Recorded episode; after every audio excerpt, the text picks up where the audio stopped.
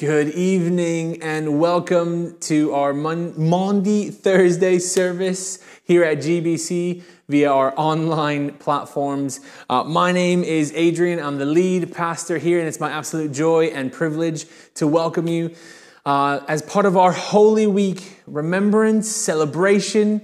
Um, I often say that we as Christians should be really celebrating Easter more than any other holiday that we have. Um, and I don't necessarily know that we do it justice as much as we probably should, but it's a real important time for us as we gather to remember all that Jesus has done for us, as we gather to remember all that he journeyed through, so that we, you and I, would have freedom, forgiveness, life everlasting.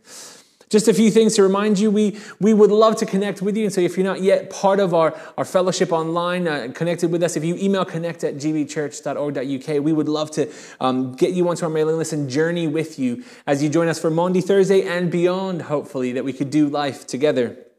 And we're also on all sorts of different social media platforms Facebook, Instagram, YouTube, uh, Twitter. We would love to connect with you in those ways as well. And all of our services are, are, are live streamed, and you can also go back and watch them and share them with other people if you'd like as well.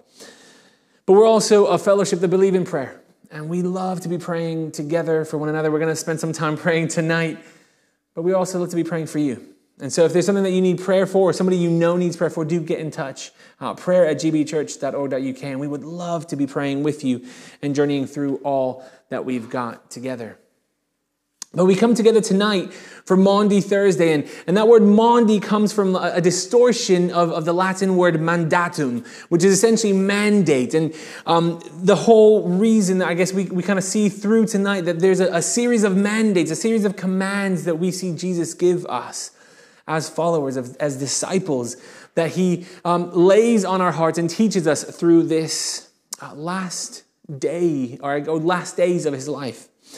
And on the night when Jesus um, was betrayed, this night which was so difficult and painful, and I don't think we always wrap our heads around fully, um, he was having a meal with the disciples, and, and it was a very eventful meal. It was at the beginning of the Feast of Unleavened Bread, of which Passover takes part. And it was a night of, of service, a night of remembrance, a night of betrayal, and a night of arrest. And the, the truth is that Maundy Thursday for us is a remembrance of the emotional roller coaster that it was for Jesus, as well as the disciples and all those who loved him and followed him. And so tonight we're going to hope to, to reflect and remember much of that night. We're going to hope to, to, to place ourselves in the feet, uh, in the shoes, or sandals, I guess, as the feet would have been, of the disciples. To maybe recognize the depth and the darkness of what this night represented 2,000 odd years ago.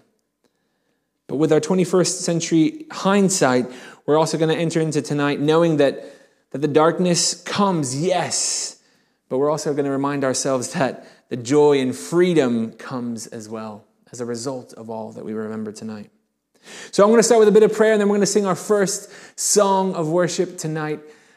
And then we're going to dive in to some more reflections for the evening. So let's pray.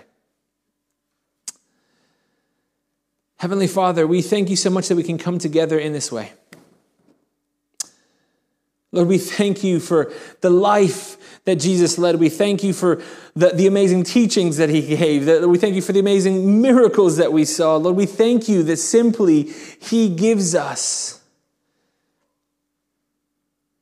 the blueprint of how to live life honoring you, for you. We thank you that we can come together tonight, even though it is not how we would ideally hope for or wish for or desire. We thank you that we can come virtually together to remember the night when Jesus was betrayed, to remember all that he went through for us. We thank you that you're present by your Spirit. And Lord, we pray that by your Spirit you would speak to us, encourage us, empower us Stretch us tonight, we pray. In Jesus' precious and awesome name. Amen. Amen. We're going to turn our, uh, our focus now to a, a, song of sung worship. And, and it's a song that kind of maybe places up maybe where we left off on Sunday. Palm Sunday, a time where we were crying out, Hosanna, crying out, Save me, as Jesus entered, as we crowned him. And that's where we start tonight. And so, with that, I'm real thankful to welcome Mike, who's going to lead us tonight in song worship.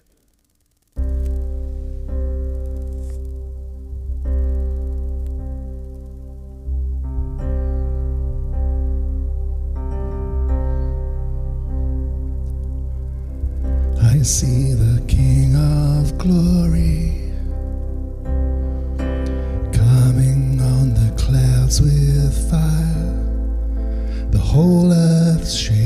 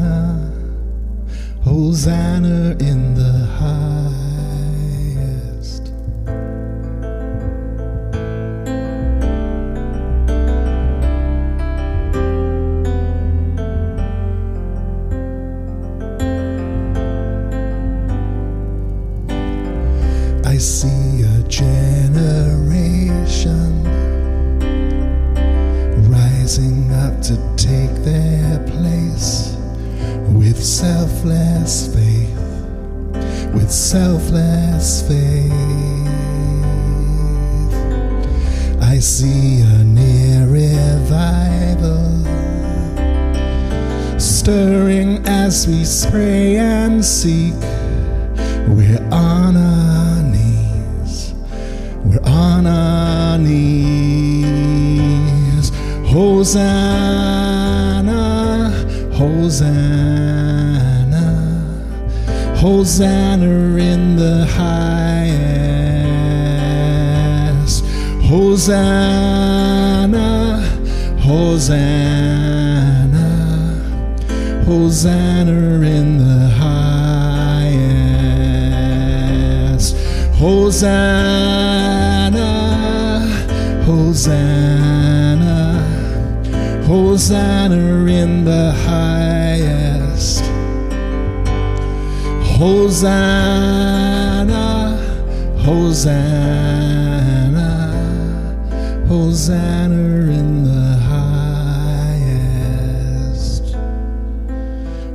Hosanna in the highest. Hosanna. We sing Hosanna to you, Lord. Hosanna, Hosanna,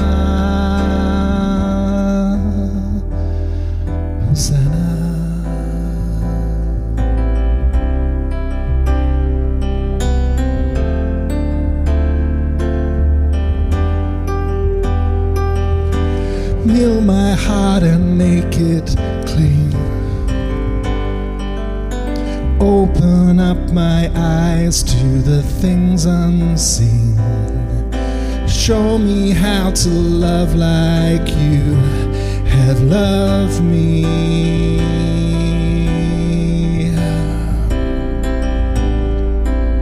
Break my heart for what breaks yours. Everything I am for your kingdom's cause. As I walk from earth into eternity. Yes, break my heart for what breaks yours. Everything I am for your kingdom's cause as I walk from earth into eternity.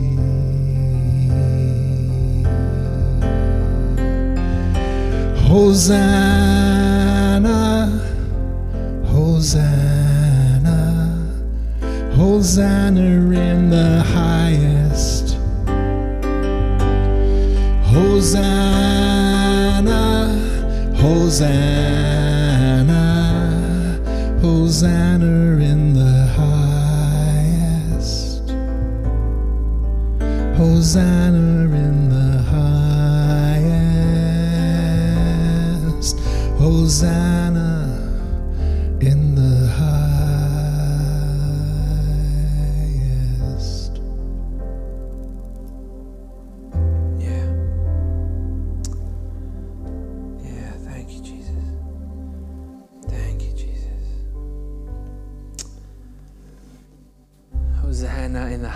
we cry.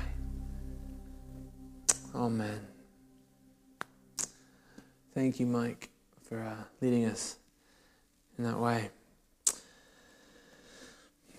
And so we step into the room with the disciples. On that night when Jesus was betrayed, we, we step into to what would have been a meal. For most in the room, a great meal, a celebration. Jesus knowing what is coming, knowing his end is near, but also knowing that he came so as to take the sin of the world, so that all who believed in him should be fully restored to the Father. And so we read in Scripture, set in the scene, John 13, 1 through 17. John 13, 1 to 17. It was just before the Passover festival. Jesus knew the hour had come for him to leave this world and go to the Father. Having loved his own who were in the world, he loved them to the end. This evening meal was in progress, and the devil had already prompted Judas, the son of Simon Iscariot, to betray Jesus. Jesus knew that the Father had put all things under his power, and he had come from God and was returning to God. So he got up from the meal, took off his outer clothing, and wrapped a towel around his waist. After that, he poured water into a basin and began to wash his disciples' feet, drying them with the towel that was wrapped around him. He came to Simon Peter, who said to him, Lord, are you going to wash my feet? Jesus replied, You do not realize now what I'm doing, but later you will understand. No, said Peter. You shall never wash my feet. Jesus answered, Unless I wash you, you have no part with me. Then, Lord, Simon Peter replied, Not just my feet, but my hands and my head as well. Jesus answered, Those who have had a bath need only to wash their feet. Their whole body is clean, and you are clean, though not every one of you. For he knew who was going to betray him, and that was why he said, Not everyone was clean. When he had finished washing their feet, he put on his clothes and returned to his place. Do you understand what I have done for you? He asked them. You call me teacher and Lord, and rightly so, for that is what I am. Now that I, your Lord and teacher, have washed your feet, you also should wash one another's feet. I have set you an example that you should do as I have done for you. Very truly I tell you this no servant is greater than his master, nor is a messenger greater than the one who sent him. Now that you know these things, you'll be blessed if you do them.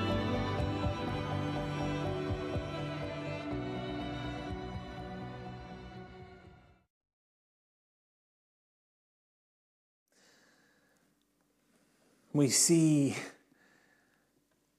on this evening where they're gathered for a meal, Jesus' last, we see Jesus wash the disciples' feet. Jesus gets down onto his knees. He, he humbles himself and washed their feet. But he does this setting an expectation for his followers to do the same. We see in scripture in Matthew 10 24 through 25, the student is not above the teacher, nor a servant above his master. It is enough for students to be like their teachers and servants like their masters. If the head of the house has been called Beelzebul, how much more the members of his household? There's a warning there from Jesus to his disciples that they are to expect to be persecuted like he is. And he shares that they are expected to humble themselves and serve each other. To wash each other's feet. Why, why the feet? Again, culturally, at the time of Jesus, that was a job reserved for the servants because their feet were dirty. They were wearing sandals and they were walking through streets and there was dust and there was dirt, there was mud, there was animal feces. Feet were unclean as an understatement. But Jesus takes that position of a servant and he says, Hey, I will wash your feet, I will serve you. But let me be an example to you to serve one another. An amazingly interesting thing to me is that he washes all the disciples' feet, including that of Judas. Judas, the one who will betray him. Judas, the one who, who will literally turn him over. Jesus still serves him. He humbles himself and serves even him. And normally on Maundy Thursday, I give the opportunity for us to do a modern day foot washing. We would come to the front of the church and there would be basins on each side, and people would come and, and have the opportunity to, to wash someone's feet and have their feet washed. Symbolically, of course, representing as well the fact that we will serve one another, that we will journey together, and we can't be in the same place together, let alone touch one another and wash each other's feet. But I want to remind you of what we're called to do as we follow Jesus the example that Jesus sets. This is, you got to recognize that the last moments that he has with his disciples, he, he knows what's coming. And he could have set out all the things that he wants to remind them of, of, hey, don't forget this and don't forget that and don't forget. But he decides to do it by simply enacting what he's asking of us. And so maybe we can't wash each other's feet the way we possibly normally would. And some of you are thinking, whew, that's great because that's a bit that's a bit rank, it's a bit difficult. but perhaps there's somebody in your household or somebody in your bubble. Maybe someone who you've been journeying the pandemic with, whom you can turn around and say, you know what, this is a bit weird. It's a bit awkward, but I want to serve you. I want you to know that I'm committed to serving you. So, hey, can I wash your feet? I want to encourage you as you're watching this later on in the evening to take some time to wash the feet of someone around you or several people around you. Because there's something powerful in the act of us humbling ourselves, making ourselves smaller, getting down on our knees to say, Hey, I will sacrifice myself, I will sacrifice a piece of me to serve you. Are we willing to follow the mandates that we see Jesus give us, the commands that he's teaching us on this Maundy Thursday? But the disciples weren't just gathered for any reason, but for that of the Passover. And so we're going to read Luke 22, verses 7 through 16, which says this Then came the day of unleavened bread on which the Passover lamb had to be sacrificed. Jesus sent Peter and John, saying, Go and make preparations for us to eat the Passover. Where do you want us to prepare for it? They asked. Well, he replied, As you enter the city, a man carrying a jar of water will meet you. Follow him to the house that he enters, and say to the owner of the house, The teacher asks, Where is the guest room where I may eat the Passover with my disciples? He will show you a large room upstairs, all furnished. Make preparations there. They left and found things as just as Jesus had told them. So they prepared the Passover. And when the hour came, Jesus and his apostles reclined at the table. And he said to them, I have eagerly desired to eat this Passover with you before I suffer. For I tell you, I will not eat it again until it finds fulfillment in the kingdom of God. They come to celebrate a Jewish tradition of theirs, something that they would have been used to doing every year, that Passover meal. And that is something that we actually, again, last year had plans of celebrating a Passover meal together as a family, as a fellowship, for us to uh, truly dive into the cultural roots, the significance of what the Passover means. I have a good friend of mine who um, is Jewish, and he was going to come and spend the night with us and walk us through a Passover meal together. We weren't able to do it last year, aren't able to do it this year, but I'm hopeful and praying for next year. But there is so much in that Passover meal that, that represents the, the, the, amazingness of who God is and what He's done for His people, for the Israelites, and ultimately for us through that of history. And they were celebrated, still celebrated today. And part of the meal will include things like a matzah, which is an unleavened bread, which is eaten symbolically three times during that meal. There's a bone of lamb to represent the, the, the, the sacrifice, that Passover, pas, paschal sacrifice. That when the temple at Jerusalem was the center of Jewish life, Jews would go there at pilgrim festivals to sacrifice a lamb or a goat. There's an egg as part of this meal to represent sacrifice, but also uh, has another symbolism. Food usually becomes soft and digestible when cooked, but eggs become harder. So the egg symbolizes um, the Jews' determination not to abandon their beliefs under the oppression of the Egyptians. There's also greenery, which was usually lettuce to represent new life. There's salt water to, present, to represent the slaves' tears.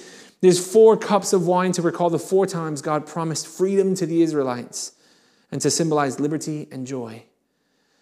There's a charaset or caraset, depending on how you pronounce it, a paste made of apples, nuts, cinnamon, and wine to represent the mortar used by the Israelites to build the palaces of Egypt. And then there's also an extra cup of wine placed at the table. And the door is left open for Elijah. Because Jews believe that the prophet Elijah will reappear to announce the coming of the Messiah and will do so at the Passover. So we see that they gather for this incredibly symbolic, incredibly important meal.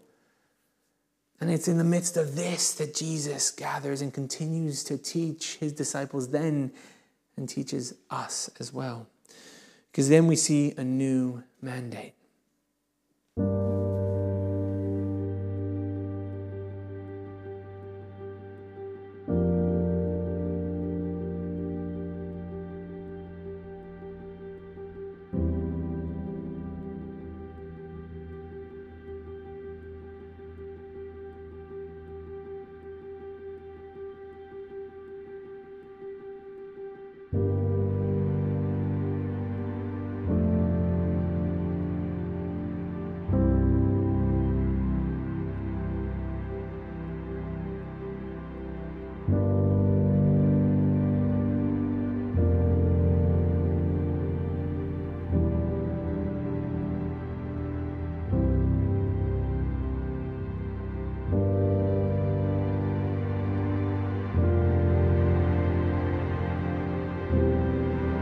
Luke 22 19 to 20.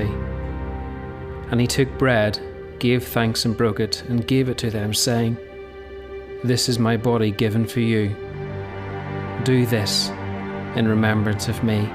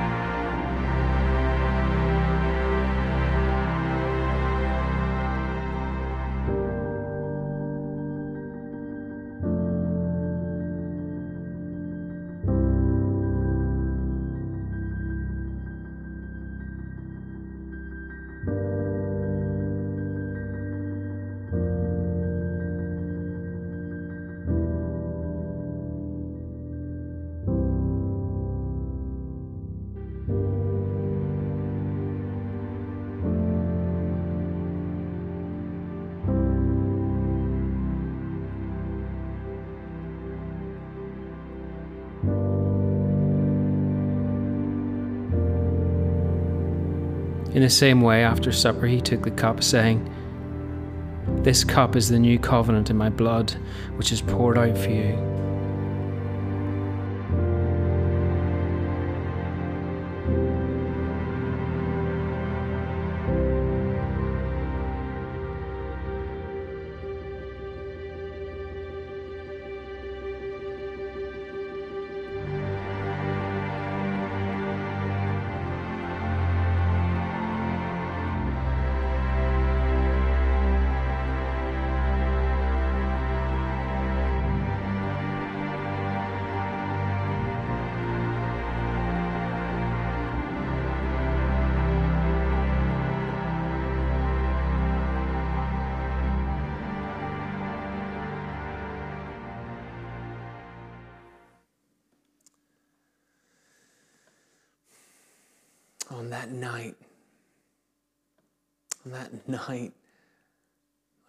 Passover, of, of celebration, but in one sense of preparation for Jesus,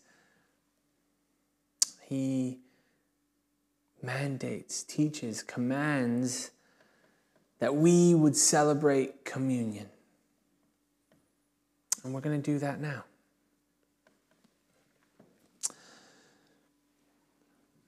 And we can come to the table with 21st century eyes, knowing already what Jesus has done, knowing that the bread representing his body broken for us and the blood representing the, the, the blood shed, poured out for us, brings freedom, forgiveness, and life everlasting. We can come to the table knowing these things.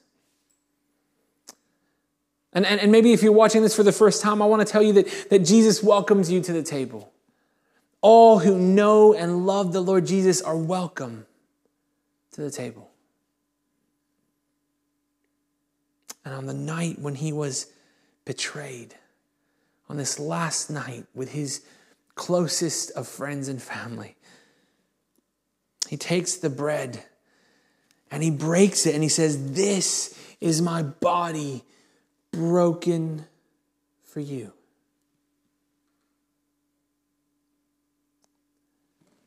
And then after the, the meal, he takes the cup and he says, This is the, the new covenant in my blood. Take and drink in remembrance of me. And so tonight we come to the table as the disciples would have come. For them, they would not have fully understood even what Jesus was saying.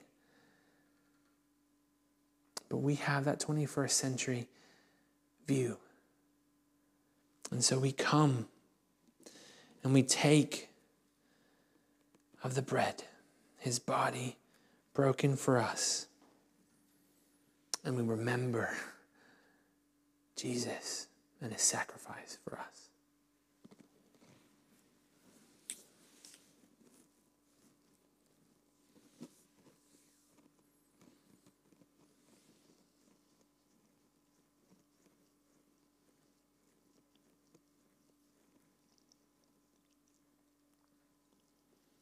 And then we take the wine the new covenant in his blood. And we take and we drink in remembrance of him, proclaiming his death for us until he returns.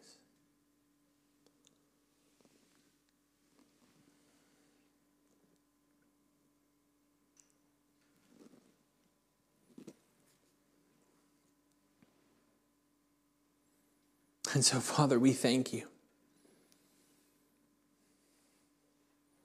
And we praise you. We praise you that, that Jesus, after the life that he led, the way he taught, that on this last night, he commanded us, he mandated us, he taught us how to remember him. So, Jesus, we thank you. We thank you not just that you taught us how to remember you, but Lord, we thank you for what you did that deserves remembering. We thank you for your life. We thank you for your body broken for us. We thank you for your blood shed for us. And we pray, God, that we would be transformed by your Spirit to live a life worthy of you. In Jesus' precious and awesome name we pray. Amen. Amen. And so we come back, take a step away from the table for a moment, but still remembering the table. We're going to sing another song, a song all about what we've just participated in, remembering Jesus' body and Jesus' blood broken and shed for us.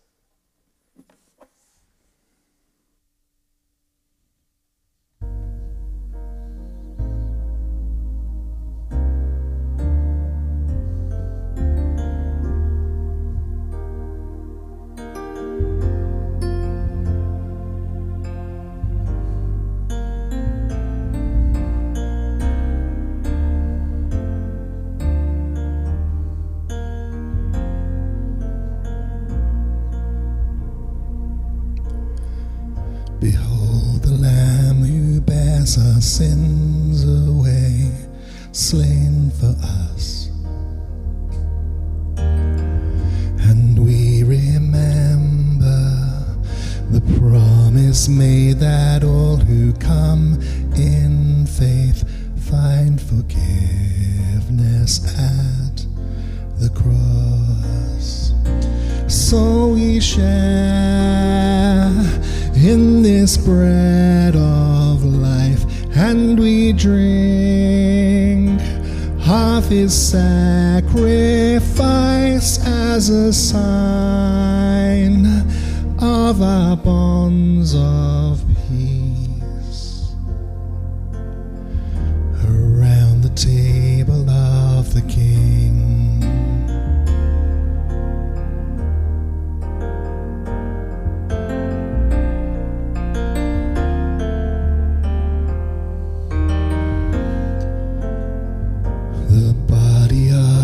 Savior Jesus Christ, torn for you. Eat and remember the wounds that heal, the death that brings us life, paid the price to make us one. And so we share in this bread of life, and we drink of his sacrifice as a sign of our bonds of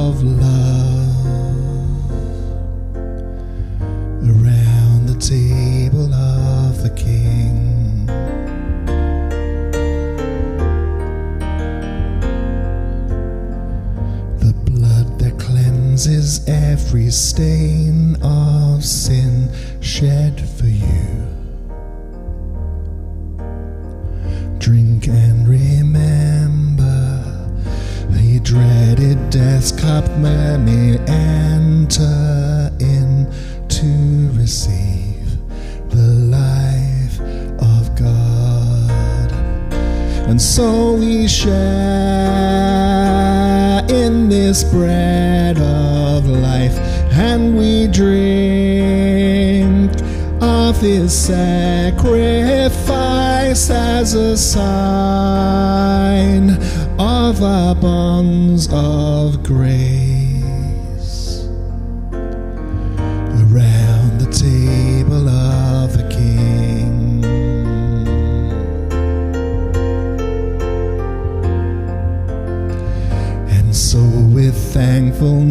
and faith, we rise to respond. And to remember our call to follow in the steps of Christ as we boldly here on earth, as we share in his suffering, we proclaim Christ will come again and we'll join in the feast of heaven around the table of the King. Yes, as we share in his suffering, we proclaim Christ will come again and will join in the feast of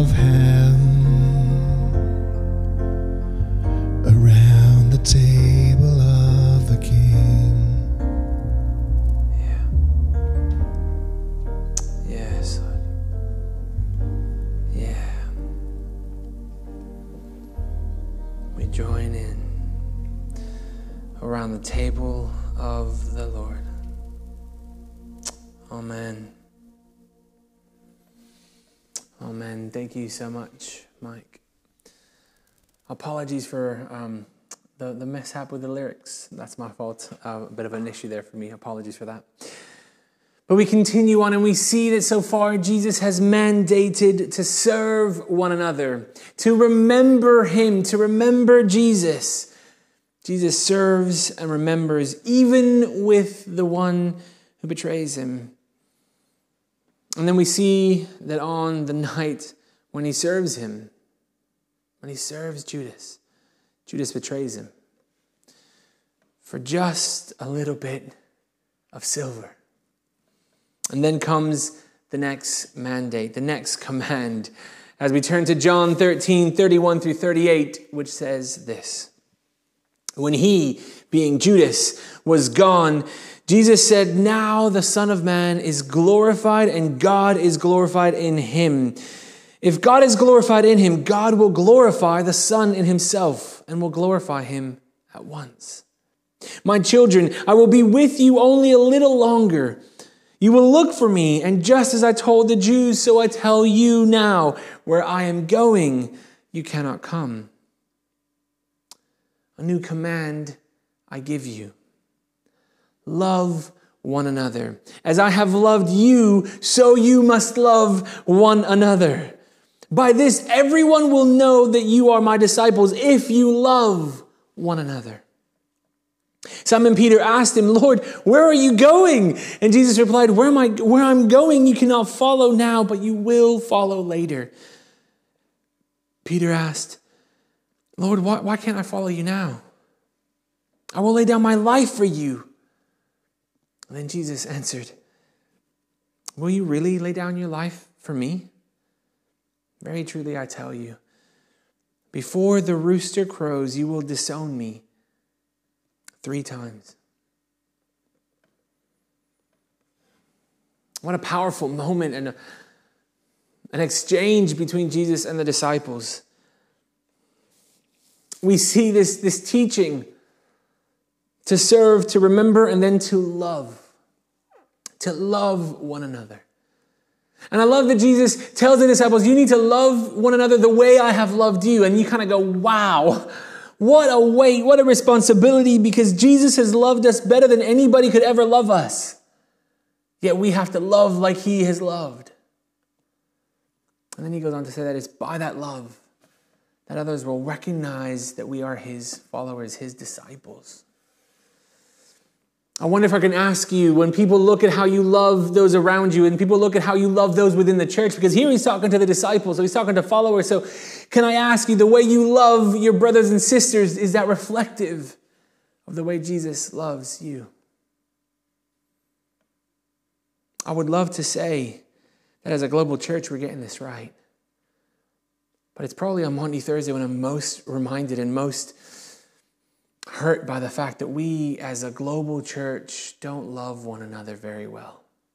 And perhaps maybe as a local church in your experience. I don't know where you are, whether it be GBC or if you're new or you have another home, I don't know. Perhaps you've experienced pain and suffering from within the church. And, and, and we are different, and there's a diversity that exists in, in the richness of God's people. But there's a difference between diversity and division. And I think we're called to be diverse, but we're called to love one another. Yet somehow we've ended up being divisive and argumentative and hatred filled and ended up in a place where we have not shown the love that we are. And where it is most apparent and most obvious is where, when you have conversations with non Christians, perhaps those exploring faith, they might say, Well, who, who, who do I go to? What church? Where do I go? If you guys can't even be nice to one another, you guys can't even agree with, your, with, with each other, then, then what hope is there for me? I think we have to be reminded tonight that Jesus calls us to love everyone around us. Yes, but He calls us to love our brothers and sisters as He loved us. It's a big responsibility, a big call. I wonder what he might be saying to you right now. Who around you are you called to love a little bit more, perhaps, than what you have been? And then, after this amazing meal, after this amazing time where he is pushing and in teaching and encouraging, where he is reminding or mandating for the first time, perhaps, or reminding for those of us really paying attention that, that the, the disciples are called to serve um, not just themselves, but those around them, that they're called to remember Jesus and that they're called to love one another. And then he goes off and he's going to go to the Garden of Gethsemane, he's going to spend some time in prayer. And, and we see how Jesus in this time is, is let down yet again. He asks the three, the closest of his disciples, to, to stay awake and watch, and they don't, they fall asleep. And as he's crying out, and he's crying out to God, our Heavenly Father, and he's, he's so stressed, he's so like pushed and concerned, emotionally, physically, spiritually drained, that he's actually sweating blood. It's a massively distressing time. And there are no clips. I've, I've tried to see some of the, you know, video clips of what I'm a very visual person and I love to see things. I'm like, there, I don't think there are any clips out there that do it justice.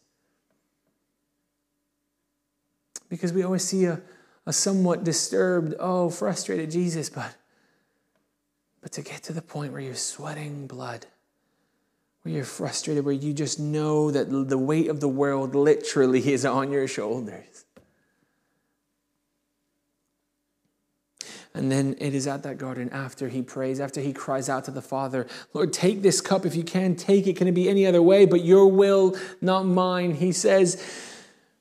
And then comes Judas, and he betrays him with a kiss. Oftentimes thought of as a symbol of love. Again, the irony that he's teaching the disciples to love one another. And a symbol of love is what is used to betray him. And I wonder how many of us sometimes might be like Judas.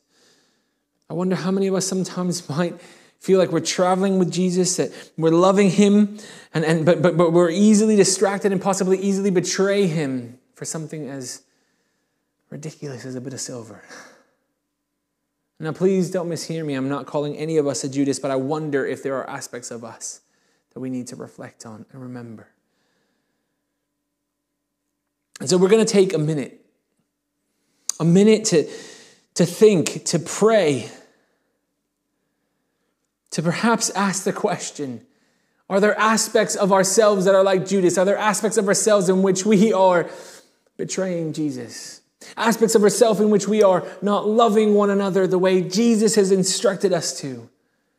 Are there aspects of us in which we're not remembering Jesus? The way He's asked us to?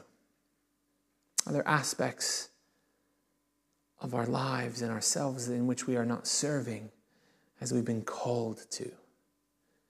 So let's take a minute now to think and to pray and be led by God's Holy Spirit.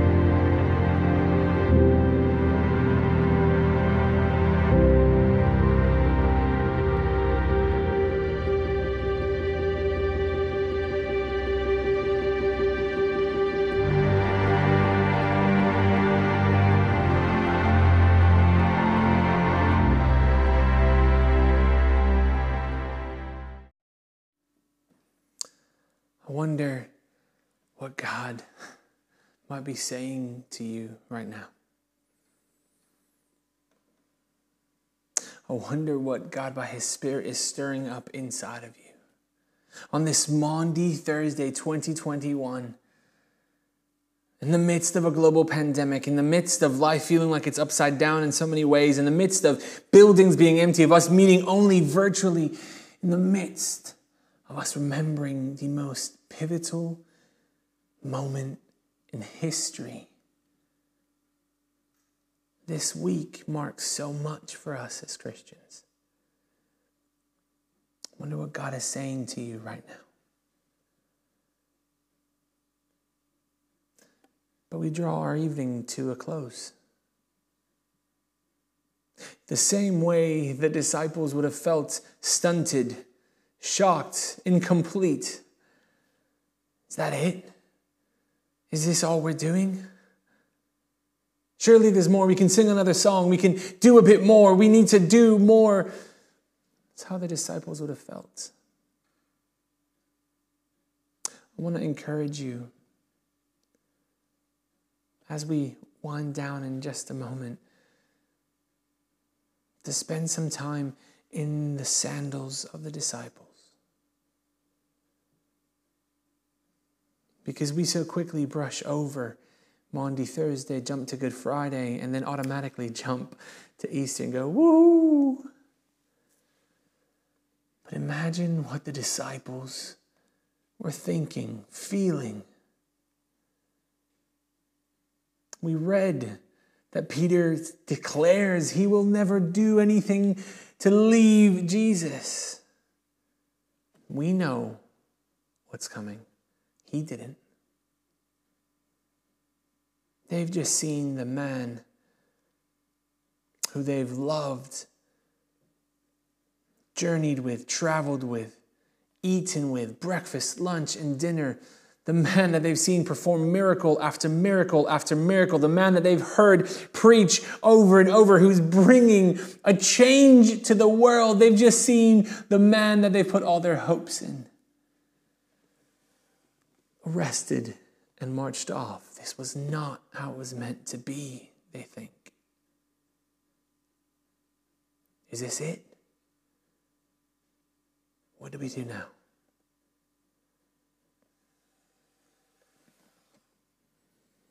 And so, as we prepare to end tonight, we end with those thoughts in our minds, those reflections in our heads. The reminder to serve, to remember, to love.